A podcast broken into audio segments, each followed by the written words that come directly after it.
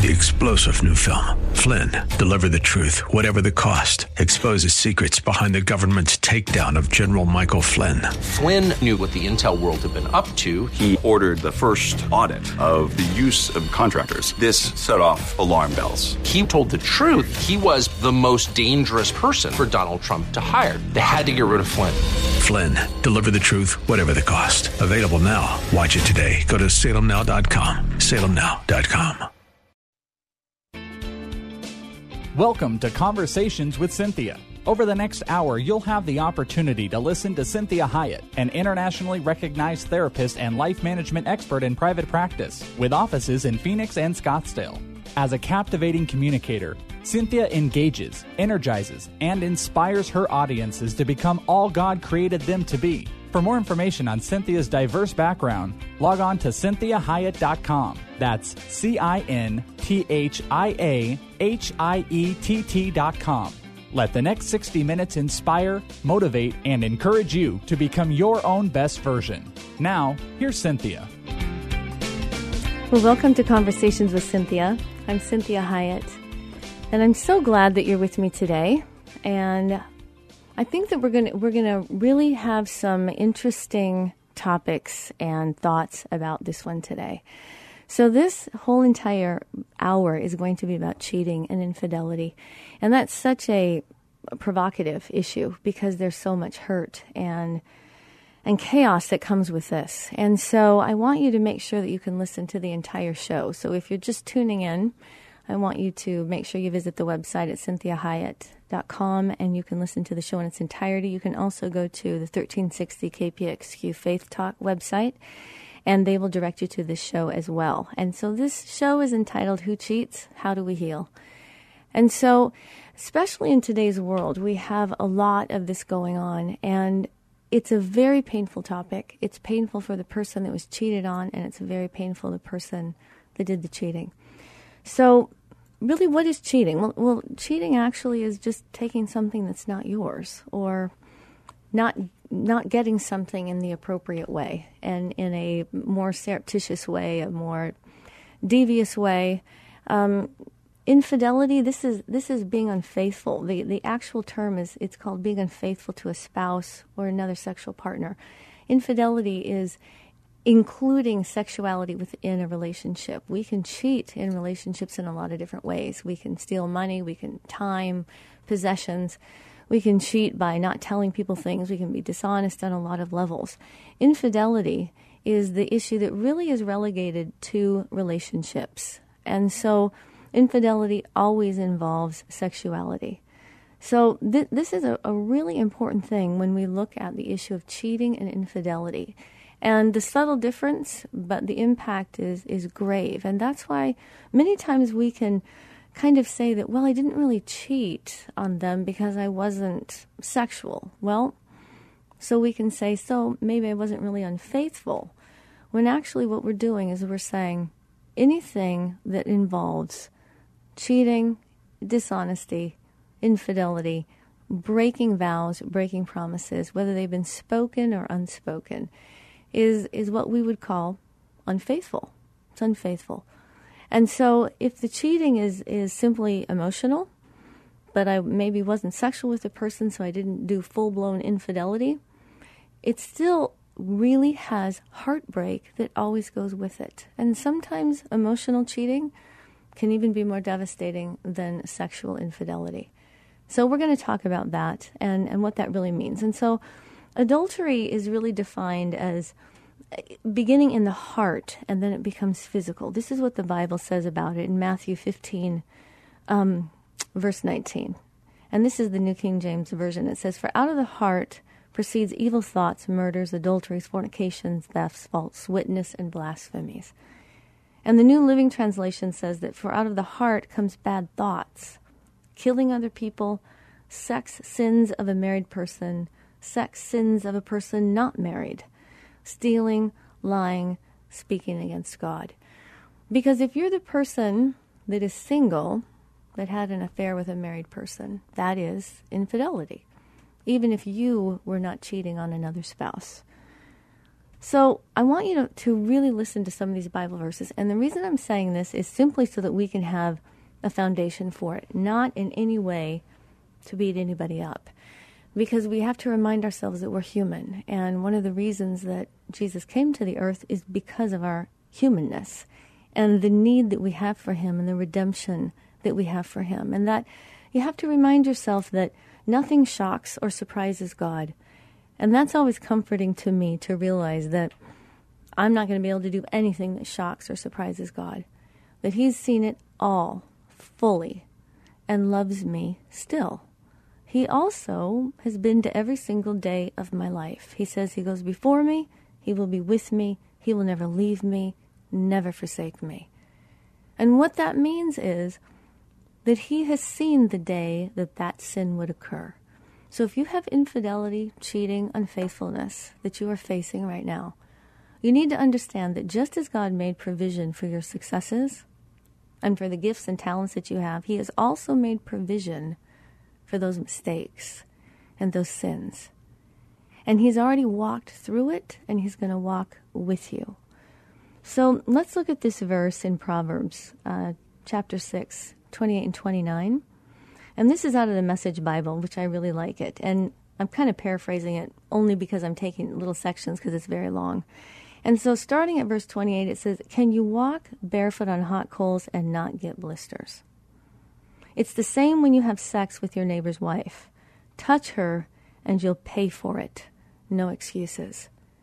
And so there may be some punitive um, elements to that verse, but a lot of what God is saying is you cross that line, and that's written into the fabric of His design. There will be a consequence, regardless of whether anyone finds it out. It's kind of like if I jump off a building Gravity is written into the design of the earth. I cannot defy gravity. If I break that law, something's going to break me. So you want to ask yourself, wow, there is no way to do this without grave consequence. And so it goes down a little farther, about verse 35, and it says, Adultery is a brainless act, soul destroying, self destructive. Expect a bloody nose, a black eye, and a reputation ruined for good. For jealousy detonates rage in a cheated husband or wife. Wild for revenge, they won't make allowances. Nothing you say or pay will make it right. Neither bribes nor reason will satisfy them. Now, this is the Old Testament, so thank God we, we have some redemption here. But this is the heart of the issue without healing, without Christ, without many times without therapy. That there is no way to fix it. It is such a grave offense. It is such a grave hurt to do to someone. So if you've experienced it, you understand this very well. Now, we also frequently use this verse, um, and this is Matthew uh, 5 27, 28, that talks about this idea you've heard it said, do not commit adultery, but I say to you that everyone who looks at a woman in order to covet her has already committed adultery with her in his heart. And some of the translations say lust. So it's very important that you understand that lusting, if it's coveting, which means that I am attracted to this person and I'm thinking of all the ways I could be with them, and I want to steal them from whomever they are with that in your heart is considered adultery. Having a libido is not adultery. Thinking somebody's highly attractive is not adultery. Wishing that you could be with someone like that person is not adultery. We still have to guard our hearts and our minds because we have to be careful what we do. And many times in my office, I will say to men, you need to be very careful what you're doing in your mind.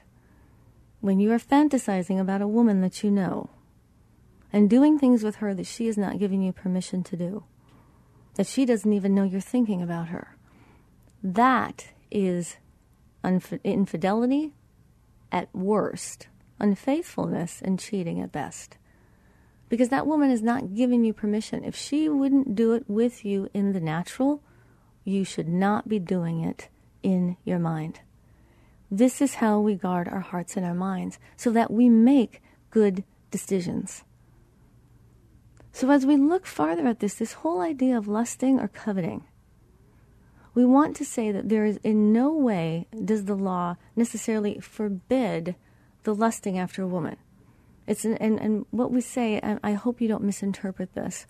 When the Bible is talking about lusting, it's in terms of coveting. So when you are coveting, when you are attracted to somebody and you want to find a way to be with them and they are not in a position to, in a healthy way or a moral way, be with you, that's the issue of lusting with covet, being covetous. So you will not covet your neighbor's wife. You will not covet your neighbor's house or his field, his male servant, his female servant, his ox or his donkey, any other animal with which your neighbor uh, belongs to your neighbor. And that's Exodus 2017. So you want to be very careful about what you're doing in your mind and spiritually what that is doing to your heart. So I hope that that makes some things very clear. And I, and I want to one time go back to this Proverbs 6:28 and especially verse starting at 35, 34 and 35.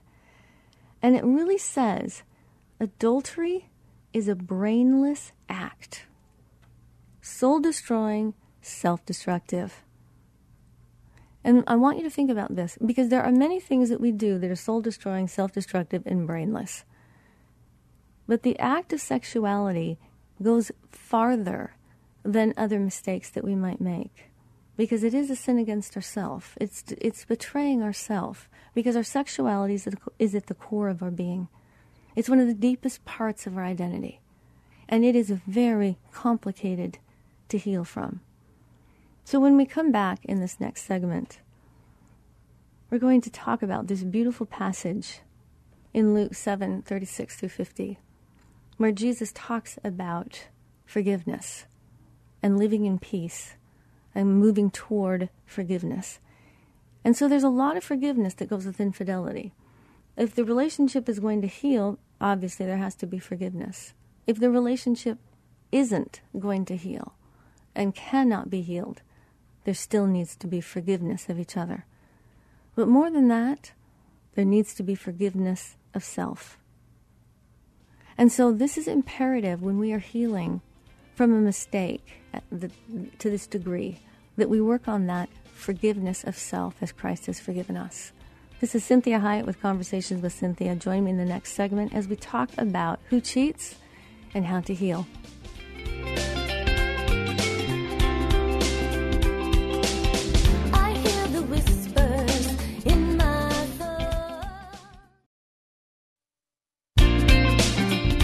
This is Cinthia Hiett, and you are listening to Conversations with Cinthia. Thank you so much for joining me today. Make sure that you check out the website at cinthiahiett.com and this show will be on it. If you are just tuning in, I want to make sure you hear the show in its entirety. This is kind of a tough show to only listen to snippets of it. It is entitled Who Cheats and How to Heal. And and so it's important that you that you hear the, the entire show. If you're just tuning in, I'm glad you are. And I'm hoping that this is healing for many of the people that have experienced um, this horrible relational breach that is very, very, very complicated. So make sure you check out the website, and it is a new website. So it's really exciting. It was launched, and so I want to make sure that you check it out. So we left off with this idea when it comes to infidelity that it is a brainless act, it is soul destroying, and very self destructive and that's what Proverbs says. And and one of the things I want you to think about is the fact that regardless of the power of those words and the power of that passage, Jesus says he can heal and he forgives, and therefore we are to forgive. And so I love this story in Luke chapter 7, 36 through 50. And it, it talks about the Pharisee that asked Jesus over for a meal. So he goes to the Pharisee's house. He sat down at the dinner table, and a woman of the village, the town harlot, having learned that Jesus was a guest in the home, came with a bottle of very expensive perfume and stood at his feet, weeping, raining tears on his feet. Letting down her hair, she dried his feet, kissed them, and anointed them with perfume. And when the Pharisee who invited him saw this, he said to himself, Wow, if this man is a prophet, I thought he, eh, like I thought he was, he would have known what kind of woman this is who's falling all over him. And Jesus said to him, This is fascinating. He said, Simon, I have something to tell you. This is where one of the w- ways that Jesus shows that he is God, because he knew what this man was thinking. And so he broke into his thoughts and said, Hey, I have something to tell you. And he proceeds to tell the, the story of the men that were in debt to a banker. And one owed 500 silver pieces, the other only 50. And neither of them could pay it back. And the banker canceled both their debts. And he says to Simon, Which one do you think would be more grateful? And Simon said, I suppose the one who was forgiven the most. And Jesus said, That's right. And then turning to the woman, and you have to understand how powerful it is that he turned to this woman and looked at her. Men did not talk to women in, women in those days, especially a woman of the street. And so it's imperative that you look at this and realize what Jesus was doing. He was restoring value to her. And he said, turning to the woman, he said, You are forgiven. At the same time, as he's turning to this woman, he speaks to Simon and he says, Do you see this woman? And he goes on to say to Simon all the things that she did for him that he did not do for him. He gave, he washed her feet, she washed his feet, um, put you know oil in his hair, you know, kissed him, when he arrived, all these things that Simon the Pharisee should have been doing if he was a good host. And that he did none of these things. And so he says, she was forgiven many, many sins, and so she is very, very grateful. It's the forgiveness is minimal, the gratitude is minimal. And then he spoke to her and he says, I forgive your sins. So her forgiveness was great because her sins were great. And Jesus says, if the forgiveness is minimal, the gratitude is minimal. And so he went on talking to the different dinner guests. And Simon says, Who does he think he is forgiving sins? And Jesus ignored him and said to the woman, Your faith has saved you. Go in peace. So, what do we take from this story? Now, we could say she's a she's a cheater. We could say she's an infidel, certainly unfaithful, soul destroying, whatever. But what Jesus is saying is he looked at her and saw her. So when you think about yourself, when you think about the cheating spouse, boyfriend, girlfriend, significant other, we look at people and all we see is their sin. But Jesus looks and saw who this woman was. And he looked beyond the sin. He didn't ignore the sin. The sin was a piece of the story, just as the act of infidelity is a piece of the story that has to be understood, moved, moved through, repented from, and forgiven. But we still want to see the person behind that sin. Who is this person in your life that has done this? Do you know this person? And this is where I talk to clients oftentimes. I say, you know, explanations are very helpful, very important, as long as we don't use them as an excuse. This is a perfect example in Luke. This woman had all kinds of explanations as to why she was living this lifestyle. And if we looked past the sin of what a harlot she was and understood her circumstances, we would say, wow, there's great explanation for why she did what she did. But Jesus still said it's sin and you are forgiven. So, explanation is always about relationship, never about excuses. So, when we are attempting to have relationship with someone that has cheated, explanation is imperative. We need to look past the sin and at the person and say, What is going on with you that you would do a brainless act, a soul destroying act? I need to investigate that. What the heck is going on? This doesn't make any sense. And so as we unwrap that, we start to find out what that is, what that's about. Then we help the person that is forgiven to sin no more. That's what's imperative. we need to stop the sin. We don't just forgive it, we have to heal it. We have to find out what is going on behind the sin so that we sin no more. So, what Jesus said to this woman, he says, Your faith has saved you. Go in peace. Now, this is an important statement. Your faith has saved you. Go in peace. We have to have faith and belief that Jesus means what he says when he's going to forgive us and when he's going to help us forgive the people that have sinned against us so that we can then go live in peace. That's what Jesus is affording this woman. He says, Your sins are forgiven. I understand why you're doing what you're doing. I look beyond your sin and I see you. And I'm telling you, your sins are forgiven.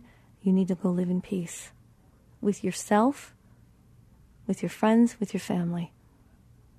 So, as we end this segment, I want you to really think about this idea of infidelity. And that it may feel like the unforgivable sin. If you've ever known someone that has struggled with this, that has experienced it, if you're experiencing it now, you know how soul wrenching and heartbreaking it is. You don't even think you can recover, especially when you're in the first stages of shock.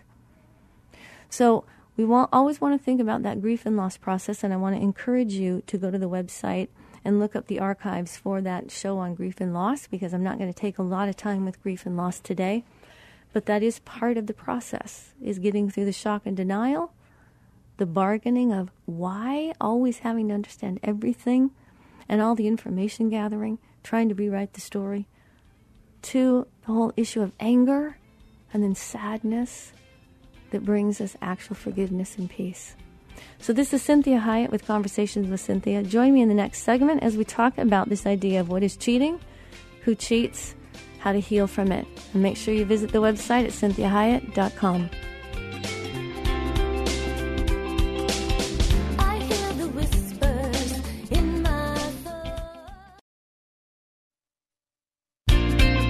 Welcome to Conversations with Cinthia. I'm Cinthia Hiett, and you are listening today to a show entitled Who Cheats and How to Heal from It. So we left off in the last segment, that last half hour, really giving some biblical guidelines, explanations, guidance, direction about the issue of infidelity what it is, what the Bible says about it, how Jesus deals with it, and the issue of forgiveness, the issue of seeing the sinner versus just looking at the sin. And, and what that means and how to heal. And so we are going to now talk about this idea of overcoming infidelity. How do we actually heal from this? Well, you know, it can shatter even the strongest relationships, and it leaves behind intense feelings of anger and guilt and betrayal. And for many of, of people that have experienced this, if they have overcome it, they will always say they are stronger for it and their marriage is better for it. They will also tell you they would never wish it upon anyone. Now, the um, some of the, the experts, uh, um, this is from WebMD. I really like some of their resources as well as the American um, Association for Marriage and Family. They say that almost one quarter of married couples have suffered some type of breach of loyalty.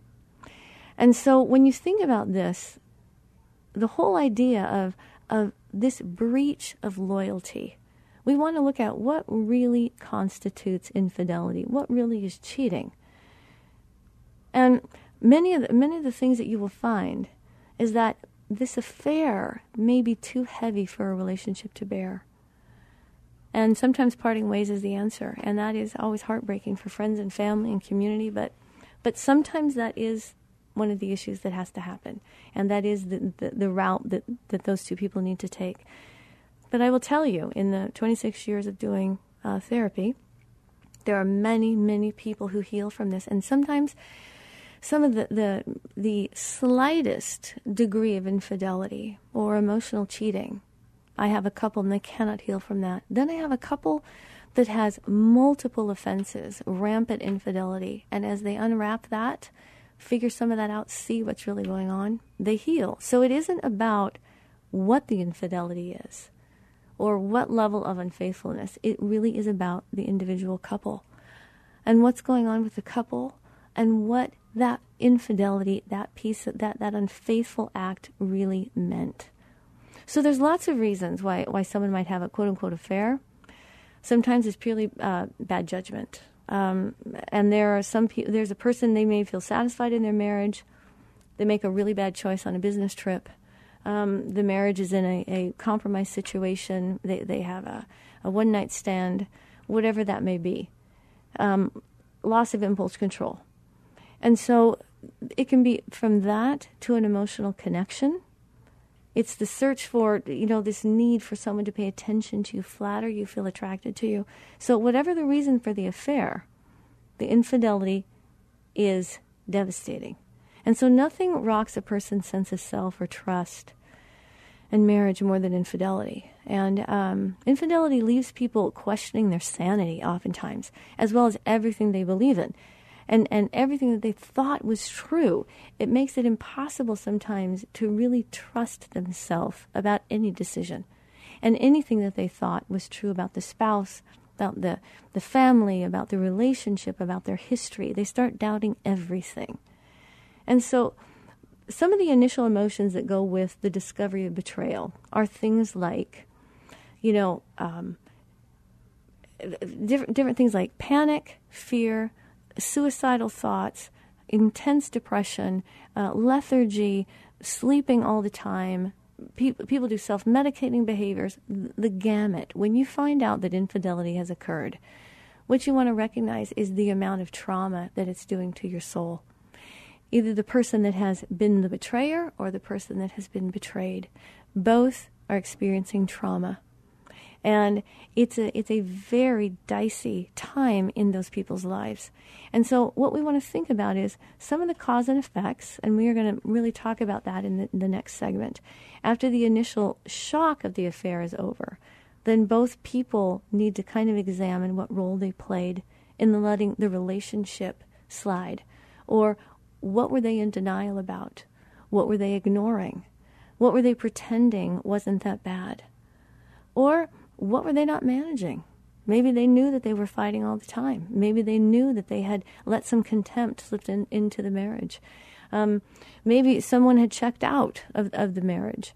And so there are many things that we have to look at as to how this happened. And what, what I tell people is the importance of looking at it is so that, as we spoke in the first uh, segment, that the forgiveness of sin, so that we sin no more. We want to understand what happened so that whatever was involved in that stops happening. This is Cinthia Hiett with Conversations with Cinthia. Join me in the next segment as we talk about this issue of infidelity. Make sure you check out the website at cinthiahiett.com.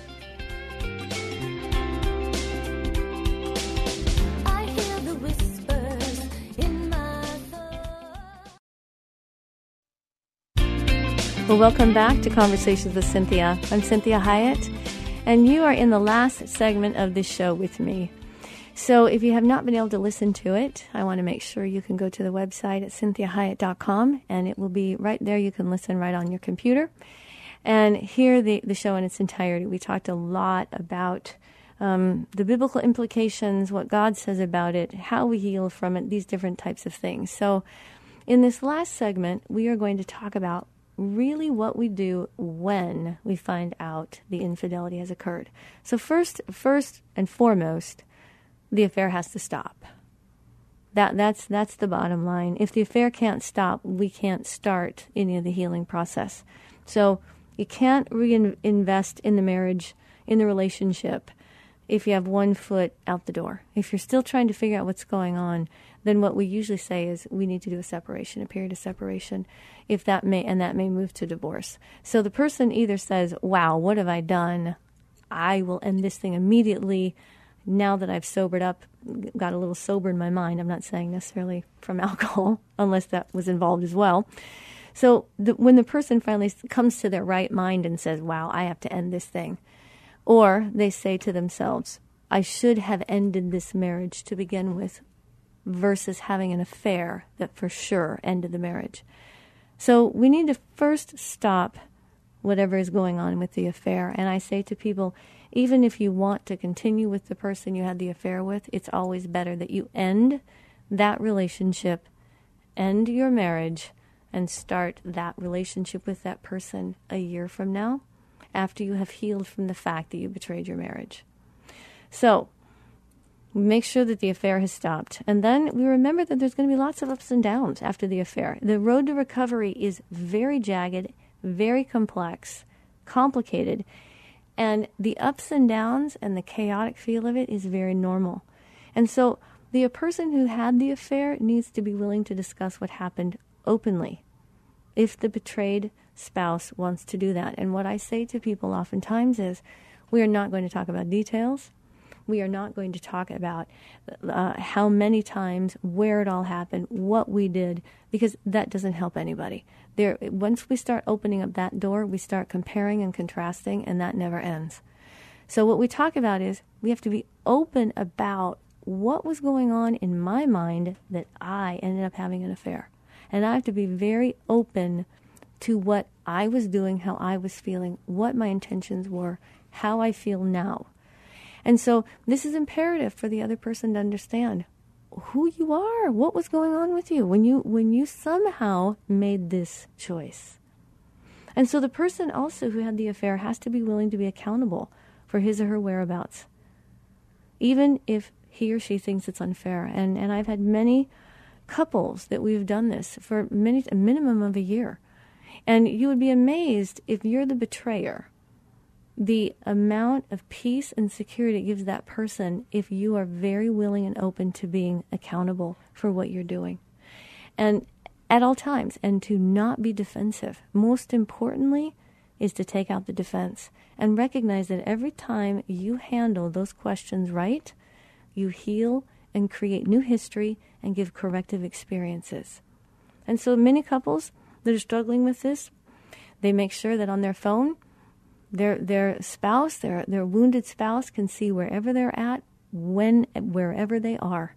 And it is tremendously helpful to restoring trust. And it's not necessarily the person knowing where you are. It's your willingness to let them see everywhere you are. That's the healing piece. So there needs to also be a willingness to make promises and commitments about the future that the affair will not ever happen again and steps that they are taking to make sure that doesn't happen, and understanding why the failure occurred, and being very open and honest about, wow, maybe I didn't tell you what my dissatisfaction in our relationship was, and I need to take responsibility for that. I let that dissatisfaction build up to the point that I was able to justify being with another person. And so this is about really being willing to be able to be loyal and to be faithful and to say, I can make a promise and I can be that person that fulfills it. And so there is also this need that the betrayed person needs to be able to have a timetable for recovery. So often that person who was cheated on, they're, they're kind of eager to put the past in the past. But I say to them oftentimes that's really not possible. Not with the hurt that, that is this big. And so many times I say to them, we have 30, 60, 90 days. We're going to see what three months looks like. And then we're going to go six months, nine months, and one year. And at a year, we're going to then make some changes. After a year, at that point, we're certainly going to stop throwing the betrayer under the bus.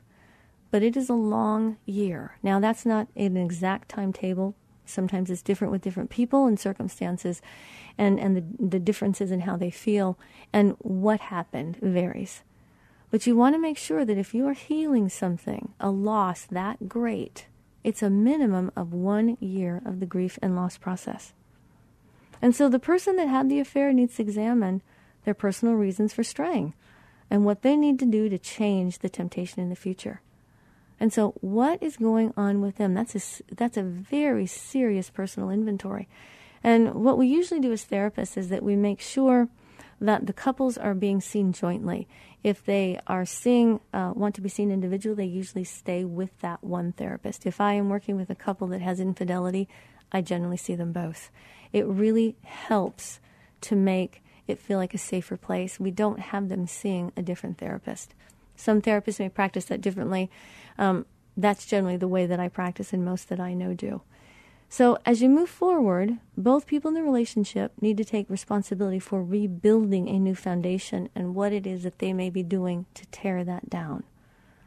And so both people need to ask the other what he or she can do to rebuild that connection and what actions need to be avoided because that may break the connection that we're creating. So uh, even the person who's cheated on her, or, or um, should say to herself or himself, "What role did I play in driving you away? What can I do to make you more connected to me in the future?" Something to that manner.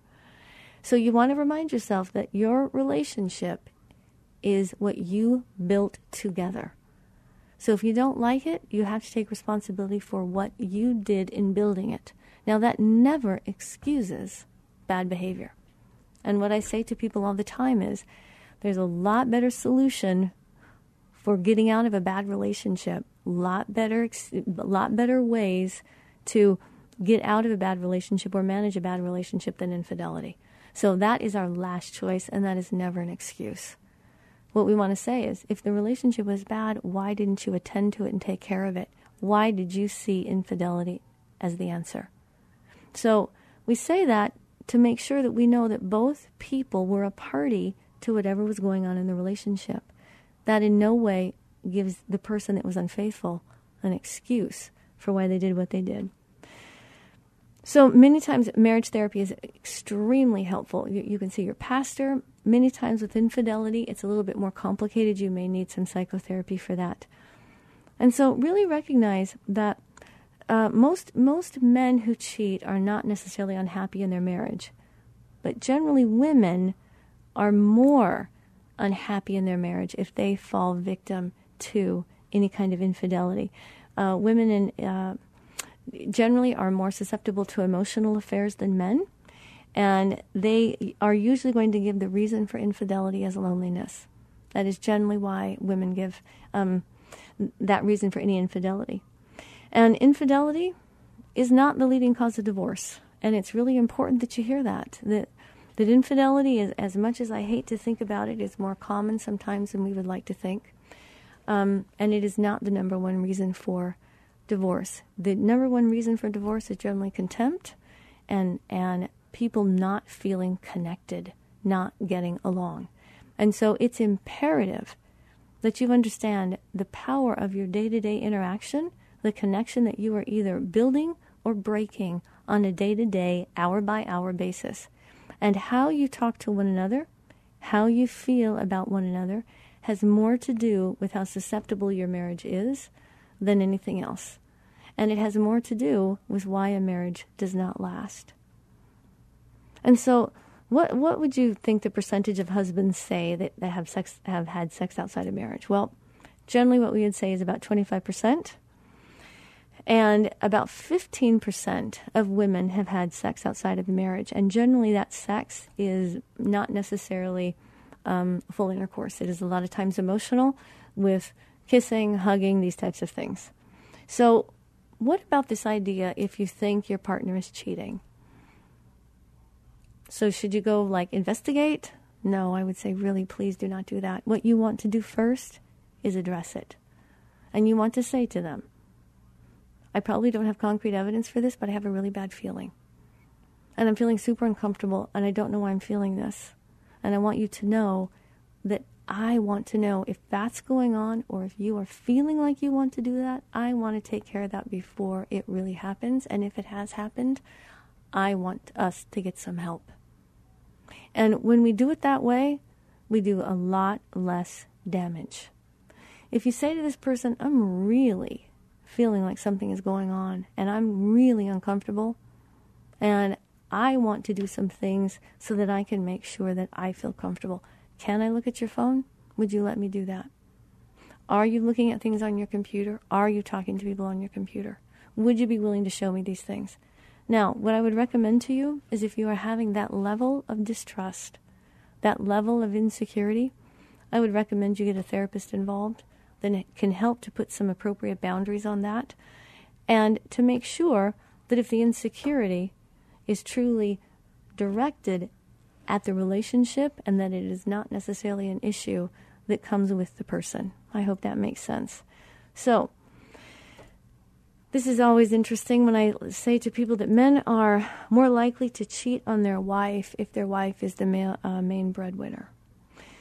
Um, if a man is uh, the main breadwinner, he is he is just as willing to cheat, but men are more willing to cheat if if the woman is the primary breadwinner. If the man is the primary breadwinner and the woman does not or is not even close to being a breadwinner, she will have less likely she will be less likely to cheat. So there's lots of reasons that that happen with this whole issue of infidelity. But more than anything, I want to remind you that there is hope for it. There is the possibility of healing for both people. And there is absolutely the possibility for healing the marriage. But both people individually can heal if the marriage does not. And that's imperative so that we don't take whatever trauma occurred in the marriage or whatever we were doing in the marriage that was impeding it from being the marriage that we wanted. We don't take that into future relationships. And so, this idea that Jesus is very kind to the harlot, that that was in, in the, the Pharisee's home, and he says to her, Your faith has saved you, go in peace.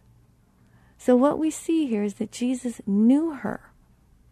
He looked at her, but he valued her. He looked at her for who she was, not for what she did. And it's imperative for anybody that has struggled with infidelity that you understand that's how God sees you. And that more than anything, there is hope, and you can heal, and you can be the man or the woman that God has truly called you to be. And for the person that has been betrayed, God really understands the feeling of betrayal. Humanity betrays him all the time. He understands what it feels like to be cheated, to be cheated on, to have people be unfaithful to him, to have people lie to him. He knows that feeling and is very comforting for you in it. He can also heal those wounds. So Jesus is saying to us, Your faith has saved you. Go in peace. This is Cinthia Hiett with Conversations with Cinthia. Thank you so much for joining me. Visit my Facebook at Cinthia Hiett Inc., the INC for Incorporated. Love it when you um, give me any feedback.